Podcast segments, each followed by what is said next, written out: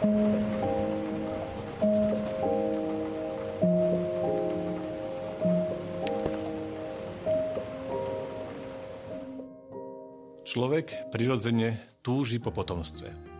Naplnenie tejto základnej túžby niekedy znemožuje neplodnosť.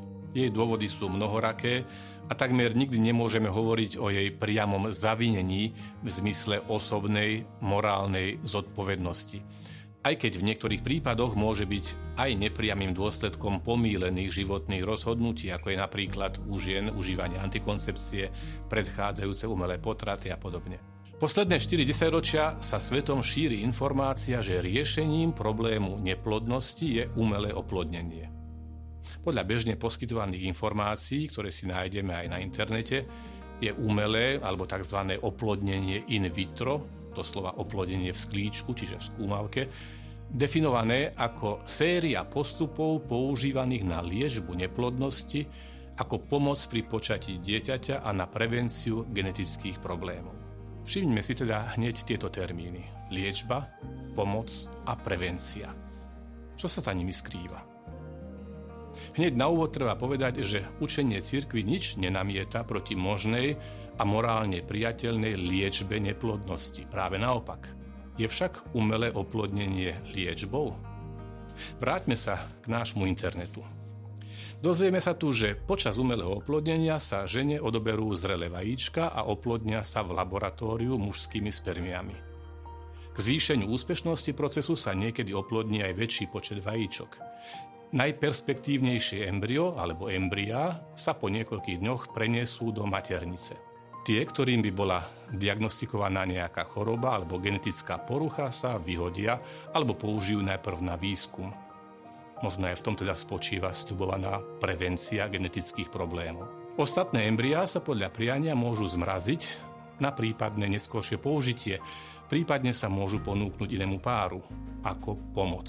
Podľa dostupných informácií napríklad v Spojených štátoch je takto zmrazených okolo šesťsto tisíc embryí. Okolo tisícky už bolo implantovaných iným žiadateľom, pretože pôvodní zadávatelia o ne už nemali záujem. Jeden takýto zmrazený plod si počkal na nových adoptívnych rodičov dvadsaťsedem rokov. Ale máme už aj prípad, keď po počatí trojičiek v skúmavke boli implantované dva plody a tretí zmrazený a implantovaný matke po desiatich rokoch. Takže dve z trojičiek dnes majú dvadsaťjeden a tretia jedenásť rokov. Keď boli prvé dve ešte malé dievčatá, nad ktorými sa mnohí čudovali, že aha, aké zlaté dvojičky, tak im tie mohli odpovedať, my sme síce dvojičky, ale v skutočnosti sme trojičky. A kde máte tretiu sestru? Ale kde by bola? Čo je to za otázka? Tá je predsa ešte v mrazáku. Oplodnenie je možné vykonať pomocou vlastných vajíčok a spermií partnerov, respektíve manželov.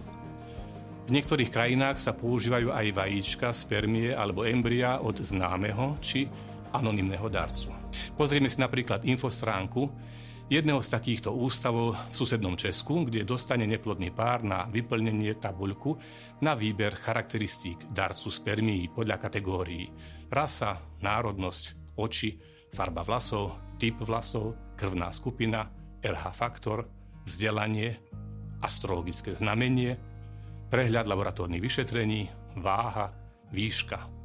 Možno až pri zakrúžkovaní jednotlivých kritérií manžel zistí, ako si ho manželka v skutočnosti predstavuje otca pre svoje dieťa. Neviem, či je len smutné alebo tragikomické, ale keďže ide o štandardnú infografiku, tak v pravom hornom rohu má dve ikonky. Registrácia a také malé i. Jak nakupovať? Že by irónia alebo krutá realita? Prípadne nejaká neplodná, ale inak celkom solventná dvojica sa môže rozhodnúť prijať vajíčko od inej ženy, spermie od iného muža, počatie zabezpečí lekár v skúmavke a dieťa im porodí tretia žena, väčšinou v hmotnej núdzi, z nejakej chudobnej krajiny, ktorej maternicu si prenajmú. Oni si len zaplatia.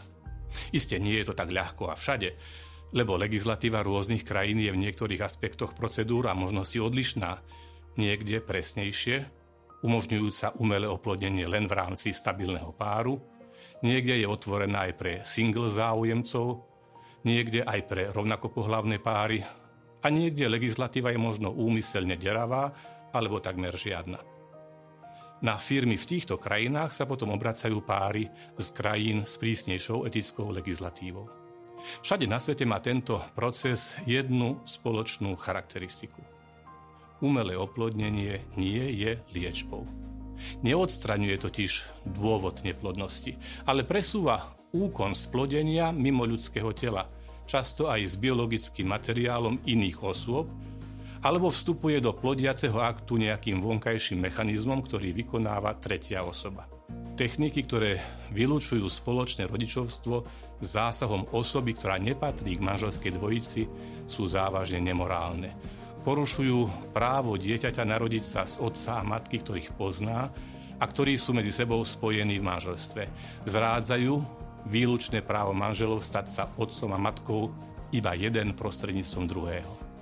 Aj keby sa techniky umelého oplodenia používali len vnútri manželského páru, stále ostávajú morálne nepriateľné. Oddeľujú totiž pohlavný úkon od úkonu plodenia. Zverujú život a identitu embria moci lekárov a biológov a zavádzajú nadvládu techniky nad počiatkom a osudom ľudskej osoby. Súčasťou tohto aktu je aj zvýšené riziko alebo priame pripustenie smrti niektorých umelo splodených embryí, čím sa morálny problém posúva z oblasti šiesteho Božieho prikázania do oblasti piateho Nezabiješ. To, že sa umelé oplodnenie niekedy vydáva za liečbu, je výsledkom neznalosti alebo úmyselným eufemizmom, ktorý má zakryť jeho morálnu neprípustnosť a prispievať k jeho šíreniu. Keď sa takto pekne povie, tak kto už by bol predsa proti liečbe? Preto sa toto neetické a nemorálne konanie navonok prezentuje ako asistencia, liečba, pomoc a prevencia a nie ako hranie sa na Boha, alebo ako to, čím je až v prvom rade veľmi lukratívny biznis s ľudským životom.